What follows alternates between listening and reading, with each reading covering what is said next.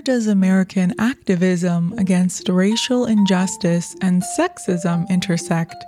And who remains the most overlooked and marginalized by default? This next title reveals the answer, and I'd recommend it to everyone. Welcome to Audiobook Reviews in 5.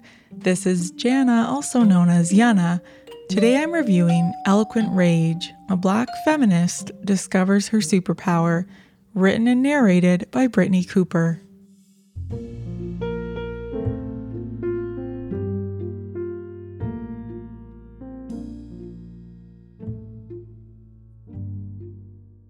Dr. Brittney Cooper is an associate professor of women's and gender studies and Africana studies at Rutgers University in the United States.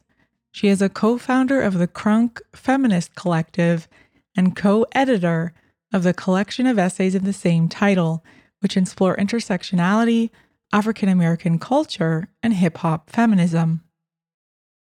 The title, Eloquent Rage, refers to a compliment from one of Cooper's students, who praised her ability to eloquently channel her anger and insights about race and gender into persuasive explanations and arguments for what needs to change in America. Cooper references many black feminists throughout, including Ida B. Wells, the Combahee River Collective, Beyonce, and Michelle Obama, but she repeatedly returns to Audre Lorde's Sister Outsider as a kind of feminist Bible. Lorde famously wrote of anger that, quote, focused with precision, it can become a powerful source of energy, serving progress and change, unquote. This is important because Cooper repeatedly contrasts this use of anger to violent uprisings that reflect an inclination to burn or destroy systems and infrastructure instead of reframing or rehabilitating our current circumstances. Of being a Black woman in the United States, Cooper says, We live in a nation that does everything to induce our rage while simultaneously doing everything to deny that we have a right to feel it. So, where does this anger come from? Here's where Cooper's eloquence truly shines. She highlights the bigotry of American feminist movements that center on whiteness, as well as the anti racist movements that perpetuate problematic systems of patriarchy and male aggression.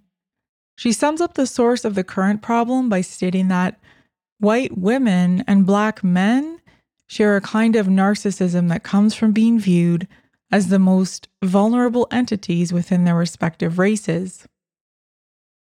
Cooper illustrates the treachery of white women, who presumably voted against their own interests as women when they turned out to vote for Donald Trump, following what Cooper describes as an election campaign that was a re litigation of the 1950s and the 1960s. She also illustrates the expectations of black men who center themselves in anti racist protests but fail to put Black women at the center of their activities. Here, I was reminded of the recent demonstrations following the death of George Floyd, but the lack of similar protests specifically dedicated to Breonna Taylor, also a victim of police violence in the United States. That said, I was surprised by Cooper's adherence to norms about heterosexual relationships, marriage, and especially motherhood she doesn't seem to question this as a default choice for all women and seems to emphasize that all or most Black women in particular want children and are simply prevented from having them by lack of access to supportive partners and economic marginalization.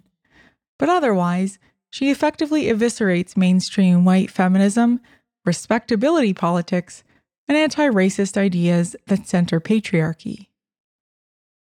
Cooper's narration can be just slightly rushed at times, but overall, I was riveted by her ideas and her conversational tone and style in this collection of essays. She pairs slang seamlessly with academic sounding terms like epistemology and intersectional identity politics. It's like listening to an especially brilliant friend speak her mind. And I found it really easy to get through this audiobook in a single day and then I actually went back to sections to re listen.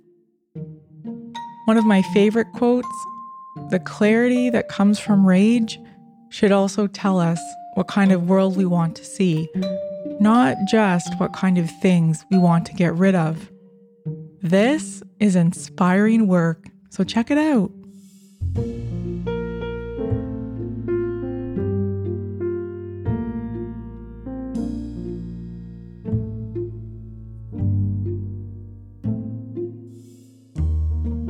That's all for this episode of Audiobook Reviews in 5. Thanks for listening. If you have not yet done so, please subscribe to Audiobook Reviews in 5 on your favorite platform.